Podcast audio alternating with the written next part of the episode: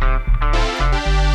Ciao, io sono Ines. E io sono Camilla. Benvenuti a un nuovo episodio di Made It, il podcast powered by Alchimia Investments, dove intervistiamo italiani di successo per scoprire le loro storie e tutti i passi che li hanno portati ad arrivare dove sono. Prima di iniziare abbiamo solo un favore da chiedervi. Aprite al volo Spotify o e Apple Podcast, insomma la piattaforma che usate e lasciateci 5 stelle e una recensione se potete. Ne saremo davvero riconoscenti e soprattutto è il modo principale in cui possiamo far conoscere questo podcast, quindi davvero ci aiuta tantissimo. Grazie. Intro a caldo perché abbiamo appena fatto una mega intervista. Siamo entrambe gasatissime della persona con cui abbiamo appena parlato e non vediamo l'ora di presentarvelo, non vediamo l'ora che ascoltiate questa chiacchierata. Abbiamo appena intervistato Claudio Marchisio. Non so neanche se ve lo dobbiamo presentare, ma se per caso qualcuno di voi non è un fan di calcio, è giusto che lo facciamo. Claudio Marchisio, per chi non lo sapesse, è un ex calciatore italiano, è stato uno dei grandi centrocampisti della Juventus. Con la Juventus ha vinto ben sette campionati consecutivi di Serie A e ha fatto anche parte della nazionale italiana e io questo è il ruolo in cui me lo ricordo eh, di più.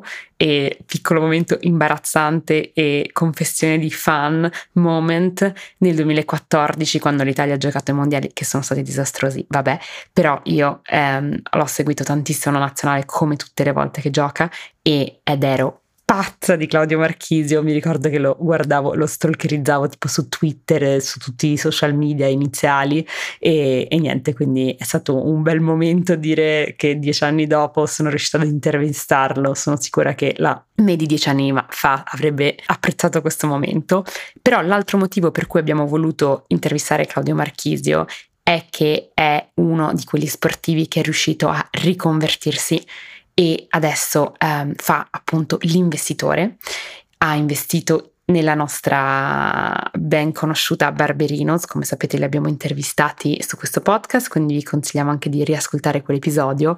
Ha anche eh, fondato la sua talent agency per personal branding sportivi che si chiama Mate, di cui parleremo, ed è anche un investitore in una catena di eh, ristoranti di sushi che si chiama Legami e insomma fa anche tante altre cose e quindi volevamo parlargli proprio di questo e di come si, ci si riconverte dopo una carriera sportiva. E tra l'altro vogliamo ringraziare Michele Callegari, che è il founder di Barberinos, perché è tramite lui che siamo riusciti eh, ad intervistare Claudio. Gli avevo scritto, mi ricordo, quando, poco dopo che avevano annunciato che Claudio era entrato nel, nella loro azienda durante l'ultimo round di investimenti che avevano fatto, chiedendogli se potevamo intervistarlo, perché Camilla ed io siamo delle fanatiche di sport, ma soprattutto della vita degli sportivi, quindi guardiamo tanti documentari, ci piace proprio capire il behind the scenes della mentalità dello sportivo, di tutti i sacrifici, della perseveranza e tante di queste bellissime qualità umane che in realtà poi si, si ritrovano anche nel mondo del, delle start-up e dell'imprenditoria. Quindi grazie mille Michele. E prima di lasciarvi all'intervista e scoprire tutta la sua storia, ci tenevo a dire una, una delle cose che mi è piaciuta di più di, di questo episodio è stata anche l'importanza che Claudia ha dato alla sua famiglia, che ha giocato davvero un, un, ruolo molto importante nella sua carriera. Uno pensa sia banale avere una famiglia che ti supporti, che sia sempre lì per te, che ti faccia crescere, ma non è così per tutti, quindi mi, mi piace il modo in cui, in cui ne ha parlato. Non so se c'era qualcosa che a Camilla te ti ha colpito prima di lasciare gli ascoltatori all'intervista. Sì, penso che si vedrà in tutta l'intervista la cosa che, lo dico anche mentre parliamo proprio con Claudio, la cosa che mi ha colpito è, e quasi, quasi ne sono invidiosa, è quanta passione c'è dietro un lavoro perché effettivamente un lavoro a tutti gli effetti come il calciatore o lo sportivo, quanto devi avere un fuoco dentro che ti fa essere il migliore dei migliori, perché comunque ha avuto una carriera invidiabile sotto tutti gli aspetti. Il fatto di poter giocare per la tua squadra del cuore per tutta la tua carriera penso sia il sogno di ogni calciatore, poi quando la tua squadra del cuore è la Juventus capisci che stai giocando a dei livelli veramente molto alti e lui comunque ha raccontato come la sua storia con umiltà, ma si capiva che era veramente fiero di quello che aveva fatto e penso che è, è un po' mi ha dato voglia di seguire una, un percorso simile, nel senso di essere così fiera di, del percorso che uno fa, quello secondo me spero che rimarrà a tutti.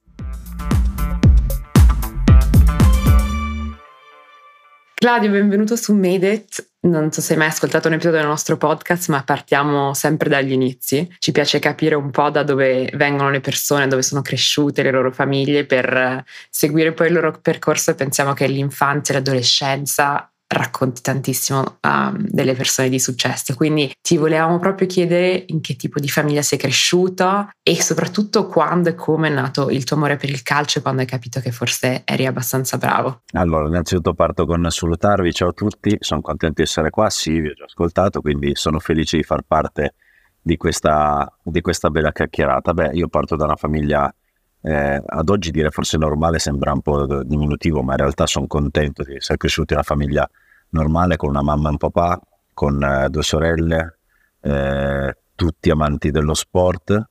Eh, poi io ho avuto forse più fortuna rispetto alle mie sorelle a fare un determinato tipo di carriera, però soprattutto la cosa più importante da sottolineare è di una famiglia sempre presente, due genitori che ci sono sempre stati al di là del mio percorso, ma in tutte le cose che poi sono, sono successe nel percorso della mia e della nostra famiglia e tuttora sono sempre presenti anche a darmi tuttora dei consigli, anche se posso dire di essere grande e di avere un po' di esperienza, però ci sono sempre, quindi questo racchiude un po' la mia famiglia che è sempre unita. E quando dici che tutti con una passione per lo sport, pensi che è una cosa che sia nata dai, insomma, non so se tua madre o tuo padre erano particolarmente sportivi, facevano qualche tipo di sport, pensi che tu abbia preso questo tuo amore per il calcio, per lo sport da loro o insomma da dove viene? Beh, credo che il primo ingrediente la portino sempre i propri genitori, la propria famiglia, se c'è una passione per qualcosa, eh, ovviamente te la, te la, te, la, te la, portano poi davanti ai tuoi occhi, te la fanno un po' vivere, quindi non è stato sicuramente solo il calcio, ma è stato lo sci, è stato il tennis, è stato il nuoto. Eh, ricordo ancora che guardavamo anche soltanto le gare di Formula 1 davanti alla TV quando ero piccolino, quindi ci hanno sempre cercato di,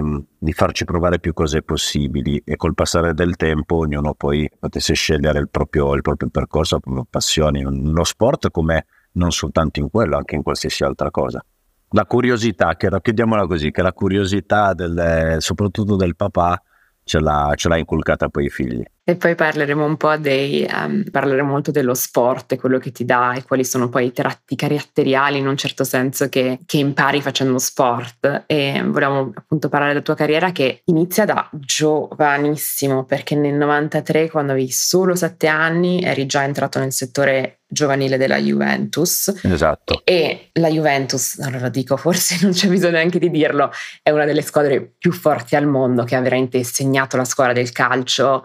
Quindi ti volevamo proprio chiedere cosa ha rappresentato per te crescere nelle giovanili di una squadra, di una squadra così, diciamo, iconica come la Juve, quindi già entrando a sette anni immagino che ti rendessi conto di quello che avevi ehm, raggiunto. E poi cosa, insomma, quindi cosa voleva dire essere un, in un club vincente da così piccolo? E, e volevamo proprio sapere cosa hai imparato, che aria si respirava, cosa, cosa, com'era la tua, cioè cosa è stata la tua infanzia? Beh, allora a partire dal, dal, fatto che la mia carriera non inizia nel 93 a 7 anni, perché parlare di carriera a 7 anni mi sembra effettivamente un po', un po eccessivo. Un po'. Diciamo che è iniziato da, una, da parte mia il mio sogno, che dipendentemente dalla maglia che uno potesse indossare, anche se poi era la mia squadra e tuttora la mia squadra del cuore, una passione che era il calcio, quindi volevo giocare a pallone da bambino come tutti quanti. C'è chi vuole diventare medico, c'è chi vuole diventare un tennista, chi un astronauta, io volevo diventare un calciatore. Quindi da lì parte questo mio percorso educativo sportivo insieme, perché ritornando poi a una delle tue domande, quello che cosa, che cosa ti ha lasciato, che cosa ti ha insegnato è è un po' come la scuola. Io cerco sempre di metterli sullo stesso binario, scuola e sport, perché ovviamente sono, si fanno delle cose diverse. Da una parte si usa sicuramente di più eh, il proprio fisico rispetto che la propria testa, eh, però si vive nello stesso contesto, che è quello di una classe, quello di una squadra, quello di un team, no? che tutti insieme bisogna ogni giorno cercarsi di migliorare, sia singolarmente che di gruppo, ascoltando degli educatori che sono da una parte gli insegnanti e dall'altra parte gli allenatori. Devono essere due educatori che ti devono insegnare non soltanto il gesto atletico o fare eh, le addizioni e le sottrazioni, ma anche di, di capire che quando uno è in difficoltà come risolvere un problema da soli, quando si è da soli e anche quando si è con qualcuno. Quindi questo è quello che mi ha, che col tempo però l'ho capito, non, non a quell'età lì avevo sempre cercato di separare sport e scuola come se fossero due ecosistemi diversi. in realtà poi mi sono reso conto che si sta facendo lo stesso percorso ed è quello che mi sta spaventando un po' il giorno d'oggi dove i due binari non si sono ancora intersecati, si sono messi insieme. E cosa voglio dire con questo? Che eh, in qualsiasi sport se uno ha un talento credo che la scuola lo debba eh, appoggiare, aiutare e far sì che se quel percorso non andasse bene insieme allo studio potresti diventare anche un manager importante, un allenatore importante, un fisioterapista importante, un medico importante. Questo tuttora non c'è, anche se avete, se avete letto in Italia è appena uscita la legge che lo sport è stato riconosciuto dentro la Costituzione, quindi credo che sia il primo passo importante per il, per il, nostro paese dove si fonda ovviamente sul lavoro ma anche tanto sullo sport perché lo sport poi a livello professionistico sappiamo benissimo quanti posti di lavoro può portare non soltanto come sportivo in sé come atleta ma anche a tutto quello che c'è intorno. Ricordiamo che è la sesta la, sest- la settima industria del paese. Ritornando alla domanda quello che mi ha lasciato è stato amicizie, eh, forse è un po' troppo perché l'amicizia bisogna sempre coltivarla negli anni, ma sicuramente tante esperienze, tante conoscenze, tante persone che sono arrivate a Torino e sono andate via, tante persone eh, di cultura diversa, eh, di religione diversa, di metodi di approccio totalmente diversi, con esperienze diverse, quindi è stato in tutto il settore giovanile come tutta la scuola proprio un laboratorio di vita. Hai iniziato a sette anni, come dicevi, effettivamente non si può parlare di carriera, quindi eh, ti sei sentito di aver avuto una infanzia normale o no? Questa è la mia domanda in realtà. Sì, è normale ma diversa, eh, nel senso che mm, man mano che passano gli anni che incominci a, a, scavallare, a superare determinate, chiamiamole classifiche o gerarchie, dove alcuni, come dicevo prima, van, vengono e poi vanno via e tu riesci ad andare avanti, ti rendi conto di quanto livello si alza e quello succede anche nella scuola quando poi ti avvicini alle scuole superiori o alle università. Nello sport questo lo vivi prima, ne, lo capisci prima, infatti poi la mia carriera inizia realmente a 18 anni, dove invece per uno studente ci vogliono ancora un bel po' di anni, soprattutto ad oggi, per capire quello sia veramente il mondo del lavoro e farti capire che sei arrivato veramente a iniziare la tua carriera quindi lo sport ad, al- ad altissimo livello da professionista ti fa crescere molto più in fretta, nello stesso tempo ti toglie quell'adolescenza, quel tempo libero, quelle amicizie, anche quei tempi liberi che un ragazzo che non, non fa questo percorso qua invece ha la possibilità di, di vivere. E ti voglio riportare, hai parlato un po, della, un po' di alcune lezioni, degli insegnamenti che hai avuto in quegli anni e sappiamo che gli allenatori delle giovanili hanno avuto un impatto fortissimo su di te. Ci, ce ne puoi parlare? Cosa hai imparato da loro? Come ti hanno formato? Ma a un ex, un ex calciatore gli si fa sempre la domanda qual è stato il tuo miglior allenatore? E naturalmente molti pensano a, alla carriera dove se hai avuto la fortuna di vincerlo, di perdere delle finali, dei trofei, dei campionati. Io ho sempre sottolineato che gli allenatori più importanti sono stati quelli nell'adolescenza, dove loro, grazie al tempo che la società stessa ha dato eh, nei nostri confronti di conoscerci, di capirci, in un momento che lo sto vivendo ora con, con il mio figlio più grande che è entrato nell'adolescenza, dove il tuo equilibrio è precario, perché hai tante cose in testa, il tuo corpo sta cambiando, hai dei sogni che però possono smontarsi in un attimo e viceversa hai un'energia incredibile per affrontare qualsiasi cosa. Quindi quegli allenatori lì sono, ripeto, educatori perché riescono a capire non soltanto il tuo talento come sta sbocciando, ma anche capire la parte mentale, che è quella fondamentale. E qua lo leghiamo anche al lavoro, perché quando parliamo di sacrificio, di capire i propri obiettivi o anche della formazione stessa, eh, sappiamo benissimo quanto la testa sia più fondamentale alla fine delle nostre braccia e delle nostre gambe.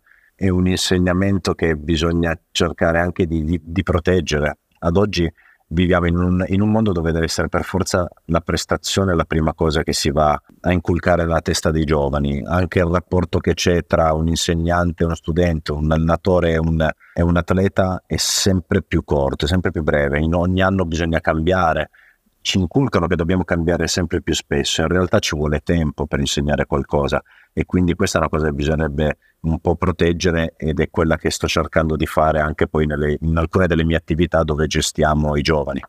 A 18 anni hai firmato il tuo primo contratto con la Juve, ce l'hai accennato anche prima e sappiamo che il calcio è uno degli sport più competitivi al mondo, ci sono tanti bambini che sognano e ovviamente non molti giocatori che riescono ad entrare in una squadra di prima divisione. Come hai vissuto tu la competizione, questa pressione che comunque si sente in un ambiente sportivo, soprattutto in uno sport che è guardato da così tante persone? Ma ho vissuto la competizione sempre in maniera positiva, forse anche perché ho fatto uno sport di squadra, quindi ero sempre nella mia prestazione personale, ero sempre legato alla prestazione della squadra e quindi quello ti aiuta a viverla forse in maniera diversa dove invece può essere, che ne so, il test finale all'università o il giocatore di tennis che la partita la deve vincere da solo, vero al suo allenatore di fianco, quant'altro, ma in campo è lui, se, se manca la pallina è colpa sua, se fa punto è merito suo. Nel calcio è in, una, in maniera un po' diversa, però questa competitività, alla fine di tutto, riguarda poi sempre un po' noi stessi, no? Perché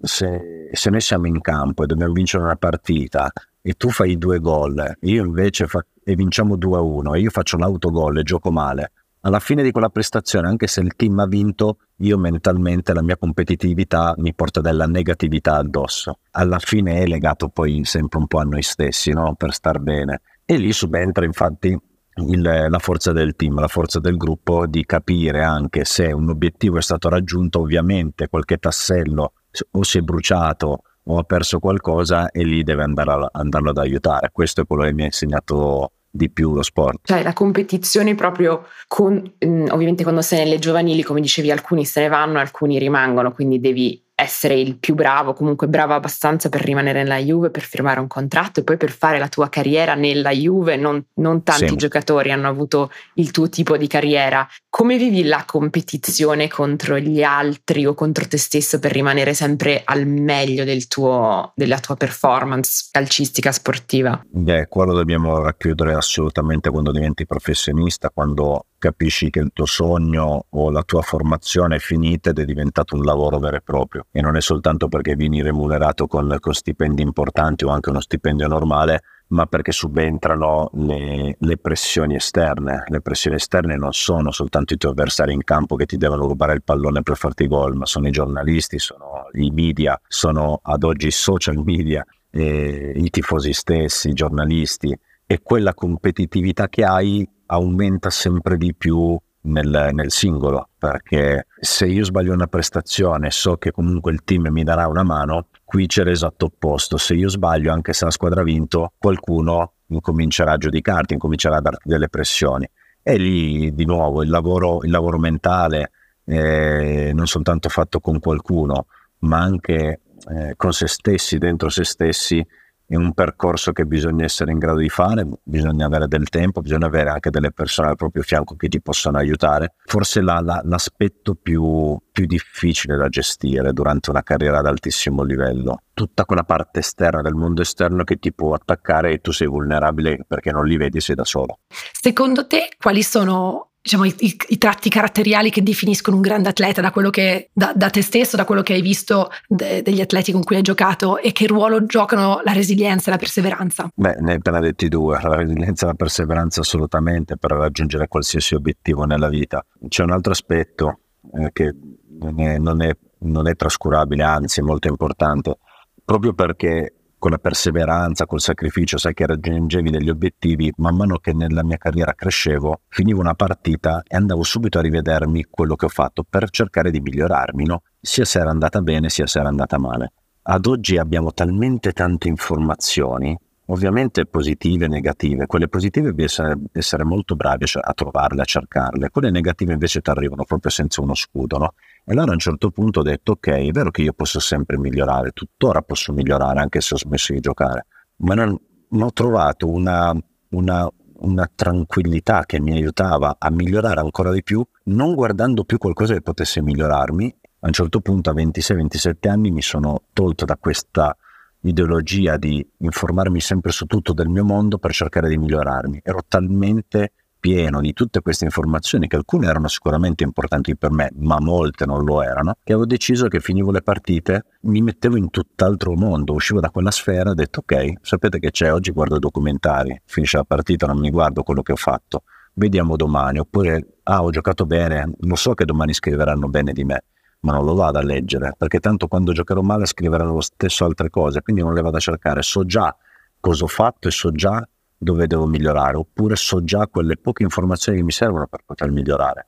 Questo credo che sia al di là di qualsiasi carattere, credo che subentra in gioco tanto il tempo e l'esperienza che te lo fa capire, non si può capire subito, perché anche quando sei giovane va tutto bene, tu credi che tutto quello che ti arrivi è positivo e ti dà una linfa vitale enorme, poi man mano arriveranno quei gradini dove non li vedi inciampi e cadi, a volte cadi da un gradino, a volte cadi da otto gradini, a volte prendi una botta più forte, a volte meno, però quello ci, ci, va, ci va, del tempo. Qu- quante volte ci diciamo tra di noi, ah quanto vorrei avere la tua età, che ne so, 22-23 anni con la testa di oggi Veramente, rifare tutto, essere più tranquilla. Credo, credo, che poi alla fine, no, quando si parla di queste cose, quando uno dice qual è il segreto per arrivare, qual è il, eh, la formula giusta per far quello, credo che non esisterà mai quella formula lì. Io credo che ognuno debba fare il proprio percorso, ovviamente riconoscendo le persone avere al proprio fianco, avere una famiglia dietro, essere resilienti e, e, e, pieni di sacrificio per arrivare al proprio obiettivo. No, è, è, davvero, è davvero, molto utile, è giusto sbagliare assolutamente come, come, dici tu e imparare e conoscersi meglio. Ti volevo chiedere magari qualche consiglio pratico perché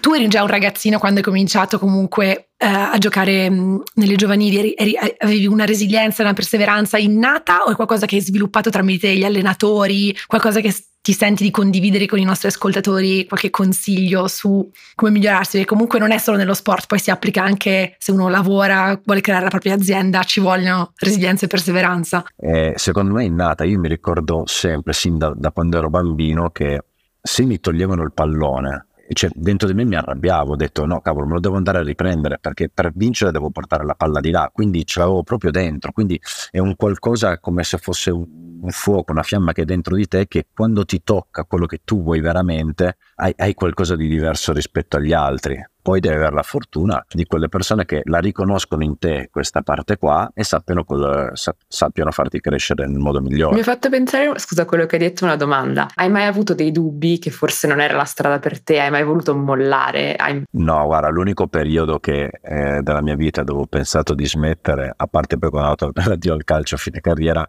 è stato alle, alle, all'età di 14 anni in prima superiore dove è il discorso che parlavo prima sei in un momento, eh, forse il primo vero cambiamento della scuola, delle amicizie, del tuo corpo che ti parla in maniera diversa e quindi eh, lì mi mancava tanto quella normalità, quella, il fatto di finire la scuola, di, di, tornare a casa, di avere il pomeriggio libero, di uscire con gli amici, i weekend stessi, che quello non ce l'avevi. Però il, il mio sogno era sempre intatto dentro di me nel, nel, nel, percorso che fai hai delle tappe che ti arrivano delle informazioni esterne e, dici ah questa mi piace, quanto vorrei farlo? Oppure l'altra no, non mi piace, quindi rimani più, più attaccato al tuo sogno, però alla fine eh, non ho mai ragionato eh, di diventare calciatore perché avresti potuto guadagnare tanti soldi e io quando ero bambino negli anni 90 i giocatori guadagnavano già delle cifre veramente importanti, forse non come ad oggi, ma gli cambiava la vita. Ma il mio sogno era quello di giocare a calcio. Ovvio che volevo giocare per la mia squadra del cuore, ma volevo giocare a calcio. Quindi, indipendentemente dalla categoria che sarei arrivato, avrei giocato a pallone. E invece, eh, insomma, ne abbiamo parlato, abbiamo accennato un po' prima la pressione comunque di essere sempre al top nel calcio richiede davvero tanti sacrifici mentali e fisici. Come ti sei preso cura della tua salute mentale durante questi, insomma, gli alti e bassi della tua carriera? Hai avuto anche qualche infortunio difficile? Hai, non so, fai meditazione? Hai qualche, hai qualche rituale per, per star bene? Sì, sto da solo io sono una persona che ragiona tanto con se stesso, io sono, adesso non voglio entrare nell'astrologia regolare, ma sono un capricorno molto testardo, difficilmente do ragione alle persone, ma non, ciò non vuol dire che non ti sto ascoltando, quindi è capace che ti verrò sempre contro con, in, un, in, un, pensiero che abbiamo tra, tra noi e se sono così convinto della mia idea non, non, ti do ragione, però nello stesso tempo poi quando finisce tutto io ti ho ascoltato in quel momento, quindi sono uno che poi ragiona tanto con se stesso e quindi mi, è, accaduto anche nei momenti di, di, di, pressione o nei momenti più negativi perché non c'erano le prestazioni o perché non ero, non ero sereno e quant'altro, non sono uno che non ne parla con le persone a me, a me vicino, ma trovo tanta, tan, tanta serenità e tanta voglia di di vedermi dentro me stesso e di, di, parlare con me stesso per trovare una nuova soluzione. Ho bisogno di quello, quello è il, mio, è il mio carattere. Ci sono persone che invece hanno bisogno di sfogarsi sempre con qualcuno per tirar fuori tutto e, e ritrovare di nuovo il proprio equilibrio. Io ho bisogno di starmene da solo con i miei pensieri e quello mi ha aiutato tanto in questa carriera e, e c'è da dire che viaggiando tanto ogni tre giorni con aerei, vai in albergo e quant'altro molte volte avevamo le camere che erano da soli mi ha aiutato in quello tanto tempo da poter stare da solo, da staccare a volte dalla famiglia e pensare a sì i problemi che avevo in campo ma anche quelli che potevo avere in famiglia o altro. E sicuramente esatto, uno dimentica quanto eh, si viaggia e quanti momenti hai da solo. C'è chi come te magari apprezza questi momenti e ne trae veramente beneficio e c'è chi magari invece la vive in un altro modo perché se preferisci esatto, socializzare, stare sempre con qualcuno può essere più difficile. Quindi... No, poi, poi, non è, poi, non è, facile trovarsi anche il posto per stare da soli perché quando sei un personaggio pubblico tu dici ok esco fuori di casa vado a farmi una passeggiata al parco, non perché voglio stare da solo e lì non sei da solo. Quindi devi trovare anche il posto giusto per startene da solo. Si sa che le carriere sportive cominciano presto e finiscono relativamente presto rispetto a dei lavori insomma, più di ufficio. Tu come hai affrontato il momento del tuo ritiro dal calcio e hai avuto modo di coltivare altri interessi durante la tua carriera sportiva? Ti faccio un'altra domanda, avevi già delle idee in mente? Beh, eh, sono stato fortunato nella, nella vicenda di, di, prendere la decisione di lasciare la mia carriera professionistica perché in quel momento arrivavo da un infortunio grave, ero senza squadra e quindi non vivevo lo spogliatoio, stavo facendo una preparazione da solo e quindi mi è stato più facile, uno per quel motivo, secondo perché non sono maniaco della programmazione ma non mi piace farmi trovare impreparato in qualsiasi cosa, quindi avevo già iniziato un percorso eh, parallelo alla mia carriera calcistica quando avevo l'età di 27 anni, finivo l'allenamento e avevo fondato la, la Mate, la prima, la, chiamiamola la prima edizione della Mate perché siamo già alla seconda, eh, dove praticamente mi occupavo della parte di mh, social media marketing eh, degli sportivi. Era un modo per rimanere sempre già dentro il mondo del calcio, ma che era un, un settore in via di espansione grazie a all'epoca con i primi social media che erano Facebook e poi dopo con l'avvento di Instagram. E da lì questa nuova avventura che avevo iniziato a 27 anni mi aveva portato anche a essere più tranquillo a lasciare lo sport perché avevo già qualcosa che sta, stava funzionando. Eh, deve essere molto, insomma, molto difficile perché chiaramente lo sport fa parte della tua vita ogni singolo momento, poi da un momento all'altro, se non hai pianificato come hai già fatto tu, può essere anche un momento di magari grande depressione o di down per tanti sportivi. Infatti ti volevamo chiedere cosa ne pensi della riconversione professionale degli sportivi in generale e c'è supporto al termine di una carriera sportiva? C'è poco supporto perché le persone che di regola lavorano con gli sportivi sono propensi a a farti stare solo, solo, in quel mondo lì, dentro quella, in quella sfera di cristallo, perché è anche giusto che bisogna pretendere il massimo in, in, quello che si fa, però è anche vero che il calciatore si gioca tante partite, fa tante trasferte, ma fidatevi che ha tanto tempo libero, ovvio che ha tante energie che vanno via fisicamente mentalmente, però credo che sia una protezione proprio per non rimanere bloccati in quella sfera di cristallo quando poi tu la lasci, perché se prima non ho riconosciuto che la carriera mi era iniziata a sette anni, in un certo senso inizia veramente a sette anni, perché tu dall'età di 6-7 anni fai quello tutti i giorni fino a chi più fortunato, a 40, 37, 36, 35, quindi sono tanti anni. E rischi di perderti veramente cosa c'è fuori da quella sfera lì dove sei sempre protetto, hai sempre delle persone che ti proteggono non soltanto fisicamente ma anche in qualsiasi altro modo. E quindi credo che i professionisti, soprattutto i giovani, devono cercare di non perdere la realtà, quello che c'è fuori e proprio perché alcuni di essi hanno la, l'opportunità di poter poi fare qualcosa dopo e non fermarsi a stare in casa a far nulla, di, di cercare di essere curiosi, di cercare di essere curiosi e di capire cosa possa piacergli nella vita, che cosa hanno anche studiato che può essere un modo per avvicinarsi anche ad altro, anche perché smettendo così giovani, dopo hai tanti anni davanti e uno può aver guadagnato, io dico sempre che uno può aver guadagnato tantissimo nella vita, ma rimanere a casa e fare niente non è, non è bello, bisogna sempre riempire le proprie giornate, ma non per passare il tempo, ma per arricchirsi ancora di più, che sono con le persone, con le attività. Facciamo una piccola pausa per ringraziare il nostro sponsor, Barberinos. Barberinos è molto più di un semplice barbiere. Ha infatti trasformato una semplice necessità come tagliarsi i capelli o radersi in un'esperienza goduriosissima. Oggi è un vero e proprio love brand, con 20 barbershop sparsi in tutta Italia e una community di oltre 100.000 appassionati. Se vi sentite in alto mare riguardo a cosa mettere sotto l'albero dei vostri fidanzati, amici, fratelli, papà e di tutti gli uomini che amano prendersi cura cura di loro stessi e del proprio look, Barberino è sempre un'ottima idea. Fidatevi, hanno un'offerta vastissima e sono sicura che troverete il regalo perfetto. Ovviamente hanno bellissimi set per la barba e per la rasatura, ma hanno anche delle gift card che sono disponibili sia digitali che in versione cofanetto per i più indecisi. Barberinos ci accompagnerà nelle prossime settimane e ha deciso di regalare a tutti voi un fantastico omaggio. Con il codice MADEIT avrete il 20% di sconto sul sito www.barberinosworld.com fino al 24 dicembre del 2023 su tutti i prodotti a marchio Barberinos senza minimo di spesa. Come al solito trovate tutti i dettagli in descrizione dell'episodio. Sì, poi c'è questa specie di asimmetria con la realtà in cui anche noi come spettatori, no, vedi una partita di calcio, qualsiasi sport e dici oddio ma lui è vecchissimo. E poi ti dicono sì ha 35 anni. E poi pensi tipo eh, io ne ho 32 mi sento di, 20, di essere giovanissima, no? Quindi dici poi uno deve uscire da quel mondo e rendersi conto aspetta i 35 anni del mondo fuori di qui stanno iniziando i loro percorsi, quindi hai veramente una vita davanti, hai veramente una vita davanti e forse quando giochi pensi di, ad esempio, hai questa paura, non so se hai paura di invecchiare, però sai che tue, insomma, le tue ore diventano sempre più contate.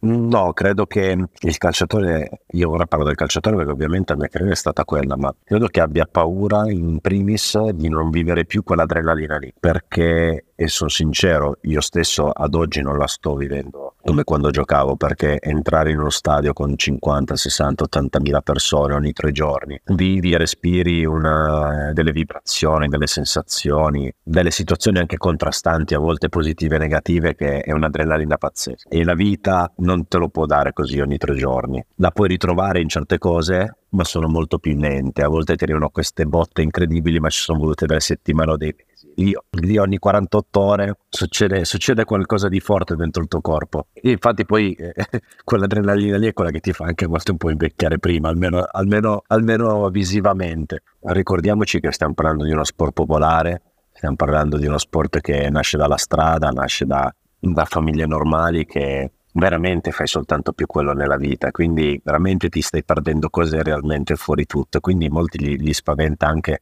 pur avendo delle possibilità o delle idee, non avere i mezzi, no? Di, di, come strutturare un qualcosa del genere, di con chi fidarsi a fare qualcosa del genere. E quindi eh, riconosco che non è semplice, quindi ritorniamo anche al punto di prima di avere dietro una famiglia che negli anni ti, fa- ti, abbia fatto capire che percorso stavi facendo, di, di vedere anche qualcos'altro è molto importante. Iniziamo a parlare della tua carriera dopo la Juve. Ci hai parlato un po' di Mate e dei social media, quindi volevamo farti qualche domanda su quello, perché quando hai iniziato a giocare ovviamente non c'erano i social media, poi sono nati ma in una forma diversa da quello che, quello che sono adesso. Cosa Cosa ti ricordi dell'arrivo dei social media? Ti ricordi come li hai approcciati all'inizio? Cosa hanno significato per te, per la tua carriera sportiva, sia in termini di usarli per avere visibilità, che è un po' quello che adesso fai anche, aiuti un po' altri sportivi a fare, ma anche forse una visibilità di cui non eravate abituati. Ovviamente, come dicevi, ti giochi, c'è sempre l'articolo sul giornale, i paparazzi, il gossip, però ora questo diventa sì. su un'altra scala. No, non eravamo abituati. Sono arrivati, ricordo Facebook quando io avevo 20 anni, quindi stiamo parlando di quasi 18 anni fa ormai. Conta che le, le pagine Facebook ce l'apriva il nostro sponsor tecnico. Io all'epoca avevo la Nike, tu l'apriva la Nike, non eri neanche tu che finivi nel, nella piattaforma di Facebook per aprirti il tuo primo social media. E quindi lo usavi prettamente per eh, condividere le scarpe da calcio. Era nato per quello, almeno con noi nel nostro mondo era nato per quello. Poi da lì, man mano che passavano settimane o mesi che lo usavi, cominciavi a capire che potevi eh, scattarti una foto, fare un video di, che uscivi dal campo. E allora da lì poi sono subentrate varie dinamiche dove noi lo conoscevamo di più, le società avevano anche paura di questo perché cominciavi a far vedere qualcosa che in realtà non si poteva vedere e quindi piano piano i due mondi sono dovuti un po' intersecare fino all'avvento poi di, di, altre piattaforme più importanti e anche alle varie carriere che sono poi nate tramite i social media. E da lì le opportunità non, non, soltanto di lavoro, ma io le ho sempre viste come anche una protezione d'immagine e un modo non solo per condividere, ma per farsi conoscere, che è quello che ad oggi ritengo sia sempre molto importante, ma che è sempre di, più difficile da difendere.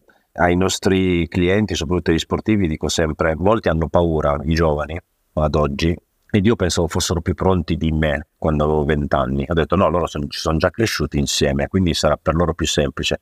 E invece ho visto l'esatto opposto, anzi sono ancora meno pronti perché hanno molte più interazioni, molte più visualizzazioni, ci sono molte più persone che maneggiano questi, eh, queste piattaforme e quindi non sanno come difendersi con la loro pressione mediatica che hanno e preferiscono il silenzio. Ma quello che stiamo cercando noi di insegnare soprattutto a un, a un ragazzo di vent'anni dove al di là di quello che possa guadagnare, ma se è già uno status symbol per molti ragazzini, un esempio da seguire, da crescere, se dai modo soltanto agli altri di parlare di te, loro non sapranno mai veramente chi sei tu. Quindi questa è la cosa più importante da difendere, di avere anche di portarli, spronarli ad avere coraggio di dire la tua parola vale più degli altri perché sei tu che la stai dicendo.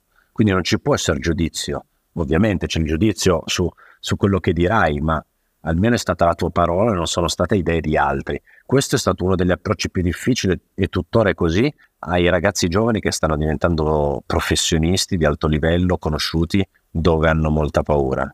Poi c'è chi ha caratteri diversi, più maleabili, dove si può lavorare di più, dove però c'è anche più rischio che sbaglino. Però, come ho sempre detto anche prima, preferisco eh, avere sotto la mia ala protettrice un ragazzo che abbia voglia di rischiare un po' di più, però sempre con la sua faccia, mettendoci il, il suo volto la sua parola e sbagliando che invece trovare qualcuno che non ci vuole proprio vedere, non è curioso di, di, farsi conoscere. Ovvio che ci sono sempre anche lì degli equilibri molto sottili, ma credo che sia molto importante difendere la propria parola e, e la propria immagine. Mi sembra che adesso c'è un grandissimo trend che tutti stanno consumando ancora più contenuto sportivo su il dietro le quinte, la persona, ci sono i documentari, adesso è bello perché portano anche eh, visibilità ad altri sport che mh, il calcio ha la fortuna di avere già gli occhi del mondo puntati addosso, però appunto il tennis, la Formula 1, sport comunque famosi ma che adesso stanno dando visibilità ai singoli e quello che c'è dietro lo sport portano tantissima attenzione e anche fan molto più ingaggiati. Quindi immagino che, come dicevi, la visibilità in un certo senso è importante perché le persone vogliono vedere altro, anche quello che stai fuori dal campo, fuori dal, dal, insomma, dalla, dall'arena nel quale competi. Quindi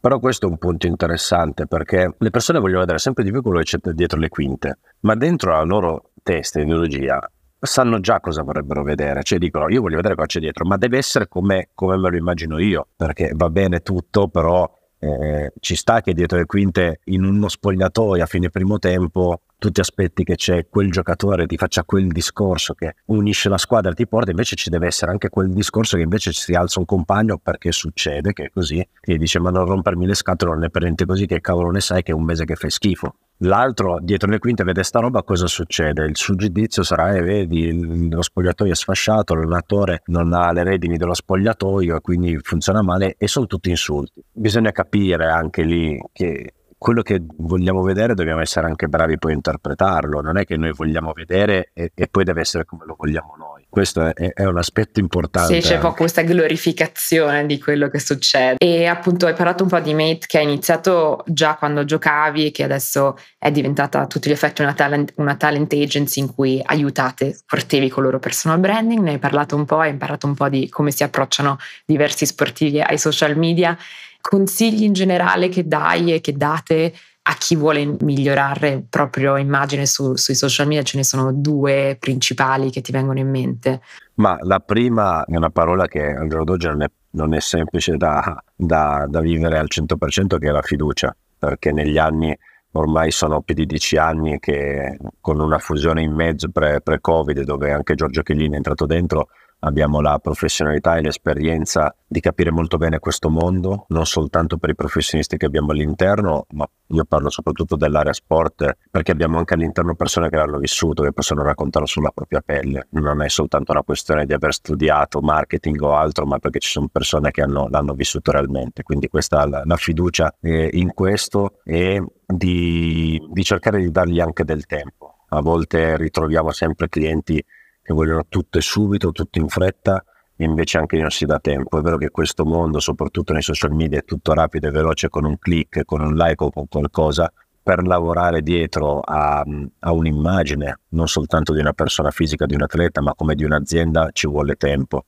E ci vuole tempo e fiducia. Questo è quello che chiedo sempre a un atleta, come anche quando andiamo a incontrare qualsiasi fondazione o azienda o brand. Guardando un po' all'internazionale, leggende dello sport come appunto Serena Williams e Roger Federer sono diventate molto conosciute anche per la loro carriera da investitori. Anche tu ti sei approcciato a questo mondo, quindi anche tu hai iniziato a fare, oltre a me, invest- investimenti in startup. Um, ti ispiri a qualche sportivo in particolare eh, nel tuo percorso come imprenditore, investitore? Sono dei modelli che guardi? Come è nata questa voglia di investire anche in startup?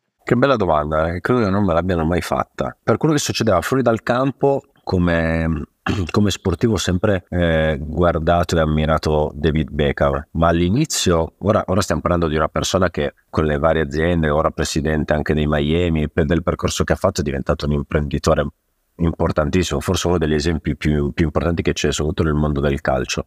Ma a lui penso che sia stato il primo ad aprire le porte del della vera immagine fuori dal campo di uno sportivo. Ovvio che forse lui è stato un po' aiutato anche dalla mondanità del fatto che si era sposato con una, una delle Space Gore, quindi un'altra dello Star System e tutto, però per come lo ha sempre gestito, preparato e lavorato per quello che faceva in campo anche fuori, ho detto ecco vedi funziona ed è stato uno dei primi, prima ancora dei social media e altro. Quindi lui forse è stato eh, il primo a, a, darne, a darne esempio. La moda del taglio dei capelli c'è sempre stata, la pensiamo ai tempi a, a, George Best, chi prima aveva le basette, chi giocava con la barba, chi con i capelli lunghi o chi si faceva una cresta. Lui è stato il primo a fare un libro sulla sua carriera, ma che riprendesse anche un taglio il 20% del libro, non totalmente, della sua immagine extracalcio. Ed è stato, mi ricordo, un, un, libro comprato molto da, da, dai giovani e che è, è, stato veramente il primo approccio a dire non c'è solo il pallone, ma c'è anche l'uomo dietro. L'uomo dietro che cosa gli piace? Non è per forza una questione di poi pubblicità, marketing o quant'altro, ma che com'è, com'era realmente il personaggio. Quindi se devo dire qualcuno è lui. E ad oggi poi per il percorso che ha fatto è stato incredibile. Tuttora un grande eh, imprenditore, ma anche una grande icona. Tra l'altro è un ottimo segue nella nostra prossima domanda che parla un po' di beauty perché anche Beckham è entrato nel mondo del, del beauty maschile. Abbiamo letto che Andrea Pirlo ha lanciato la moda della barba nella Juve qualche anno fa e ha contagiato anche te, ti possiamo vedere con la barba. Infatti... Sì, qualche giorno fa ho fatto il baffo, avevo cambiato un po', però siamo, tornati, siamo tornati alla barba. Oltre ad esserti fatto crescere proprio la barba, l'anno scorso hai anche partecipato al round di investimento da 3 milioni di euro di Barberinos, la catena di barbershop di cui abbiamo parlato sul podcast, episodio 19 se volete ascoltare la storia. Ci puoi parlare di questa decisione di investimento e cosa ti ha attratto a Barberinos? Beh, questo che sto per dire vale per Barberinos come qualsiasi poi investimento. Credo che ci sono tre punti importanti. Il primo è il mercato di riferimento, il secondo il format e per ultimo, che quello che poi per me è persino più semplice poi legarmi, è il team, no? Il punto di riferimento del, del, mercato, anche perché Barberino si inserisce in un megatrend che eh, ad oggi è quello del benessere, bellessere, perché comunque anche l'uomo negli ultimi anni non è che pretende, ma si è tras- fatto trasportare dal bisogno di, di, di farsi coccolare, di avere dei professionisti che si prendono cura di sé e questo l'ho vissuto in passato quando ero, in, eh, quando ero, calciatore lo sto vivendo nel presente, ma lo sarà per sempre. Eh, non è soltanto più una questione di, di, sentirsi bene con se stessi, ma anche di prendersi il proprio tempo. L'altro punto è sicuramente il format eh, del brand. Capire che cosa c'è dietro, avere, essere allineati sicuramente sui progetti presenti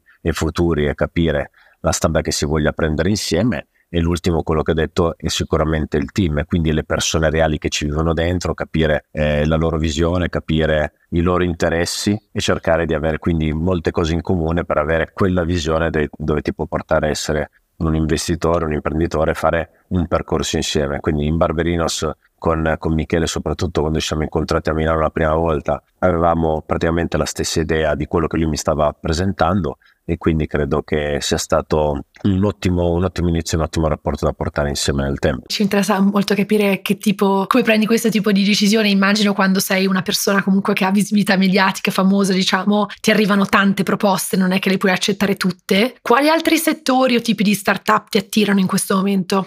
Ma ad oggi eh, devo dire che eh, sicuramente salute e benessere dipende anche dal, dal luxury ma anche, anche, dal food. Ho la fortuna, uno degli altri miei investimenti sono stati quindi i ristoranti, che è una catena di, di sushi qua in Italia e quindi sono, sono quelli dove mi ci ritrovo molto eh, per passione, per curiosità, per esperienza, per il percorso che ho fatto nella vita. Ovvio che poi ci possono essere anche altri tipi di investimento dove però per la mia esperienza ho bisogno sicuramente del, che il mio team mi possa dare una mano per andare a capire non soltanto se può sposarsi bene con, con il sottoscritto, ma se può essere assolutamente un buon investimento. In primis per me la scintilla deve partire se, se c'è già una passione o se c'è già comunque un vero interesse già nel brand stesso. Oltre al tuo lavoro da imprenditore e da investitore, sei anche opinionista della nazionale per la RAI. Era importante per te tenere un piede un po' nel mondo del calcio e non abbandonarlo totalmente? Beh, già con Mate io non lo stavo abbandonando perché comunque ero sempre nel mondo dello sport, ma vivevo una, una linea parallela. Mi ha, più che altro mi ha continuato a far battere forte il cuore anche se eri dal, negli spalti, dovevi fare la, la telecronaca o l'opinionista, eri comunque a bordo campo o vicino al campo e quindi sentivi quel profumo dell'erba, sentivi i giocatori come come vivevano la partita, il tifo stesso, perché senza i tifosi questo sport non sarebbe, non sarebbe così bello importante e quindi quello ti ha, ti ha, ti ha, ti ha alza, alzato un po' quell'adrenalina che ti parlavo prima, no? che si era un po' fievolita perché avevi smesso, avevi lasciato il campo e quell'aspetto lì te lo fa rivivere un po' non è uguale, però te la fa rivivere. Come dividi un po' il tempo tra tutte queste cose che fai? Cioè, comunque cioè, hai, hai, hai, Mate, hai, hai i tuoi social media dove immagino che farai anche delle sponsorizzate per brand, hai i tuoi investimenti. Va, vado avanti a numeri. Una tua giornata so tipo. Io vado avanti a numeri, io non so più cos'è lunedì, martedì, mercoledì, giovedì, cioè i giorni della settimana non ci sono, vado avanti a numeri, il 3, l'8, il 10, ormai è tutto fatto così.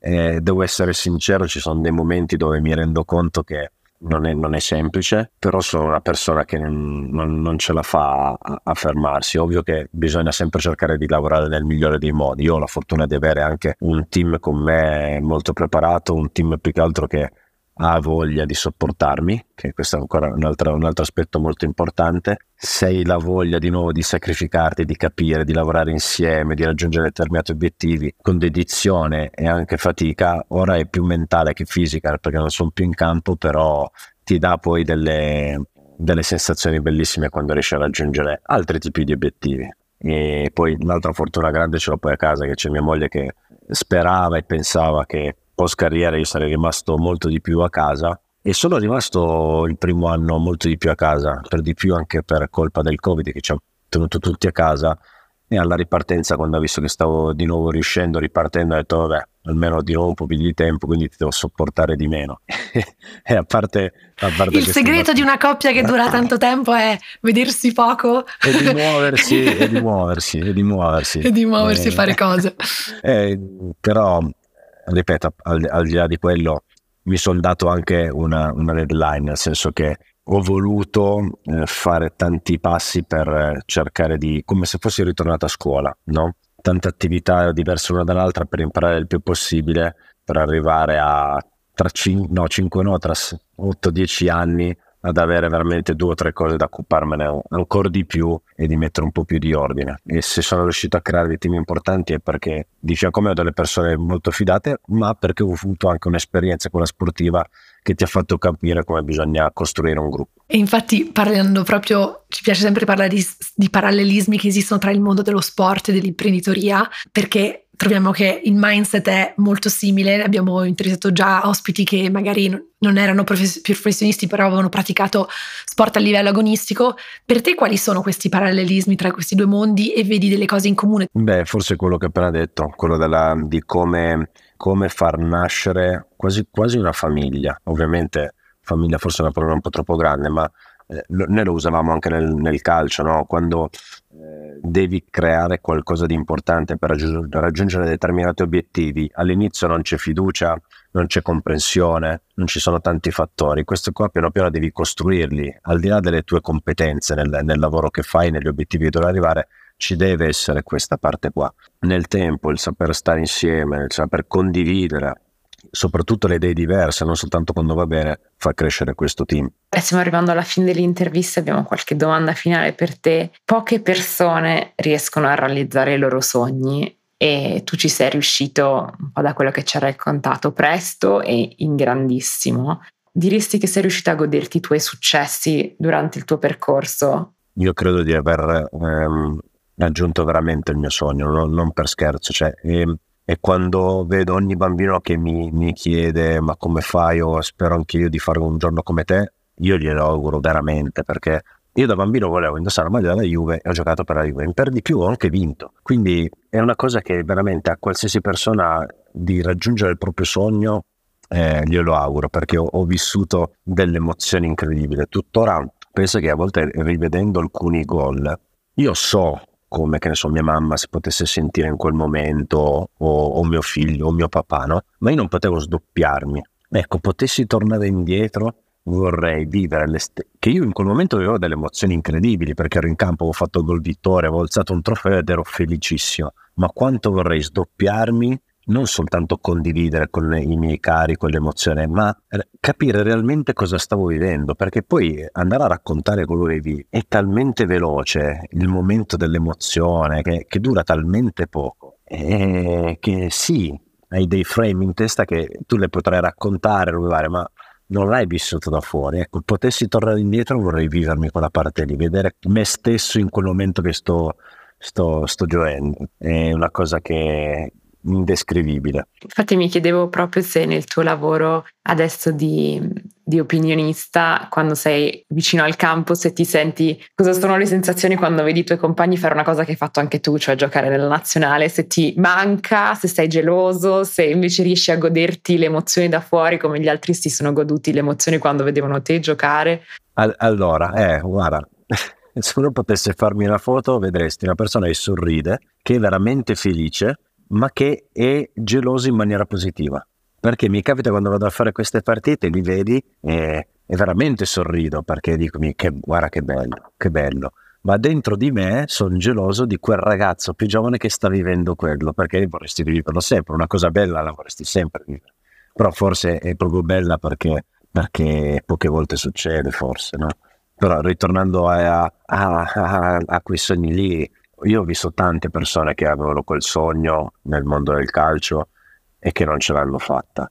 Però quando li incontro, al di là di quelli che poi ti dicono, eh, ma sai, anche io potevo arrivare, ma io pensavo alle ragazze, o io non avevo la testa, oppure io uscivo, al di là di quelle battute un po' lì che tanto non, non le va a pesare molto, in molti ti dicono, però sai che ne valsa la pena. E quindi se uno deve dare un consiglio a qualcuno che ha un sogno, è giusto che, che lo viva, che poi non ce la faccia, però dici, cavolo, però ho dato il mio tempo, il mio percorso perché io volevo fare quello, poi non ce l'ho fatta, però ci ho provato.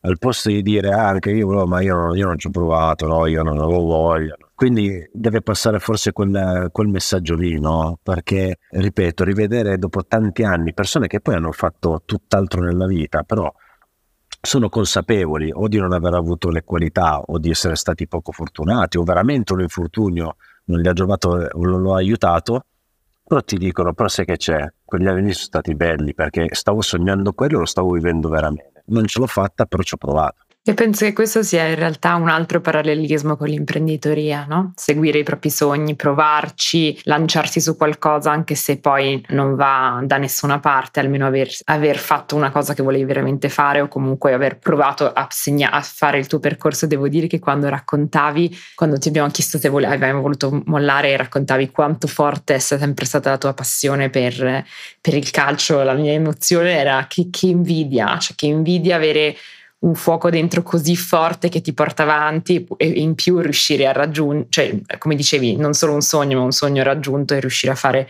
una carriera come la tua, credo che effettivamente è invidiabile anche se uno non vuole fare il calciatore, ma solo la, l'elemento di passione. E ehm, adesso che questo primo sogno si è concluso, hai qualche altro sogno? Cosa, ci sono delle cose a cui vuoi arrivare? Mettersi un sogno a, a quest'età, dopo che sei riuscito a raggiungerne un altro, non è che ti porti a non, a non pensarci più. Eh, ho un'altra testa, ho un'altra visione, ho altre anche responsabilità e mi sento di dire che ho tanti obiettivi, tanti obiettivi che, che mi, viene, mi viene da metterci passione, tanta. Chiamarlo sogno, no, l'unico sogno ad oggi che ho, ho due figli che stanno crescendo e stanno crescendo in fretta, di 14-11 anni, il mio sogno è non, non, ho, non, ho, pretese da loro, nel senso che non, non li voglio obbligare a fare nulla di, di, di, mie idee o quant'altro, però il mio sogno è di vederli che facciano un percorso su qualcosa che credono veramente, che poi vada bene, vada male o che sia sbagliato, perché in realtà, che ne so, tu da genitore vedi che, ma no, ma non, è, hai talento, oppure no, ma guarda che quella cosa lì non avrà futuro, vederli che si impegnino in qualcosa che credono veramente quello, quello sarebbe un bel, un bel, sogno e si realizzerebbe. Bello. Finiamo sempre con questa domanda, non facilissima, facciamo in tutte le nostre interviste dal primo giorno. Secondo te, in che modo la tua italianità ha contribuito al tuo successo? Beh, una parola molto importante per noi che è la famiglia. Noi siamo molto legati alle nostre origini, nostra, ai nostri dialetti, nostre, ai nostri paesini, ai nostri ricordi e soprattutto dietro c'è sempre quella famiglia, quella famiglia che per tanto tempo, che forse ad oggi si sta un po' perdendo, è sempre stata le, le, le, le fondamenta eh, di, di, di, tanti percorsi, di tante persone e soprattutto degli italiani.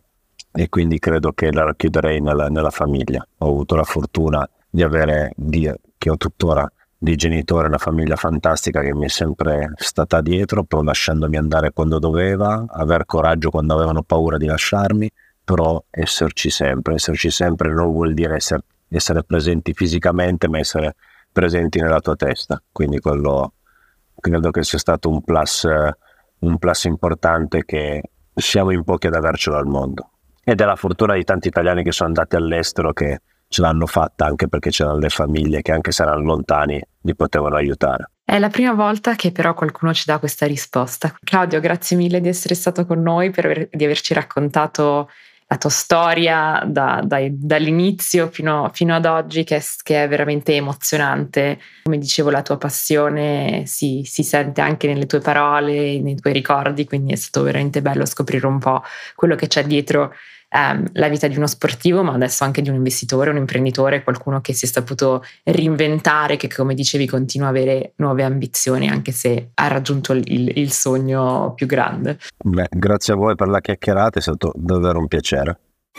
Grazie mille di averci ascoltato. Mi raccomando, non dimenticate di iscrivervi al nostro podcast ovunque ci ascoltiate per non perdere nessuna puntata. Se ci volete dare una mano a crescere, lasciateci 5 stelle su Spotify o scriveteci una recensione su Apple Podcast. Le leggiamo tutte e le ricondividiamo sempre sui nostri canali social. Ci mettete davvero pochissimi secondi, ma è un prezioso aiuto per far scoprire il podcast a nuovi ascoltatori. E mi raccomando, continuate a condividere con tutte le persone che conoscete. Ci potete seguire su Instagram at medit.podcast o su LinkedIn cercando Medit Podcast podcast dove condividiamo tantissimi contenuti esclusivi. Ringraziamo Sami Bianchi, il nostro sound editor, Mattia Cittadino per il suo aiuto nella creazione dei contenuti social e GRS Entertainment per aver composto le nostre musiche.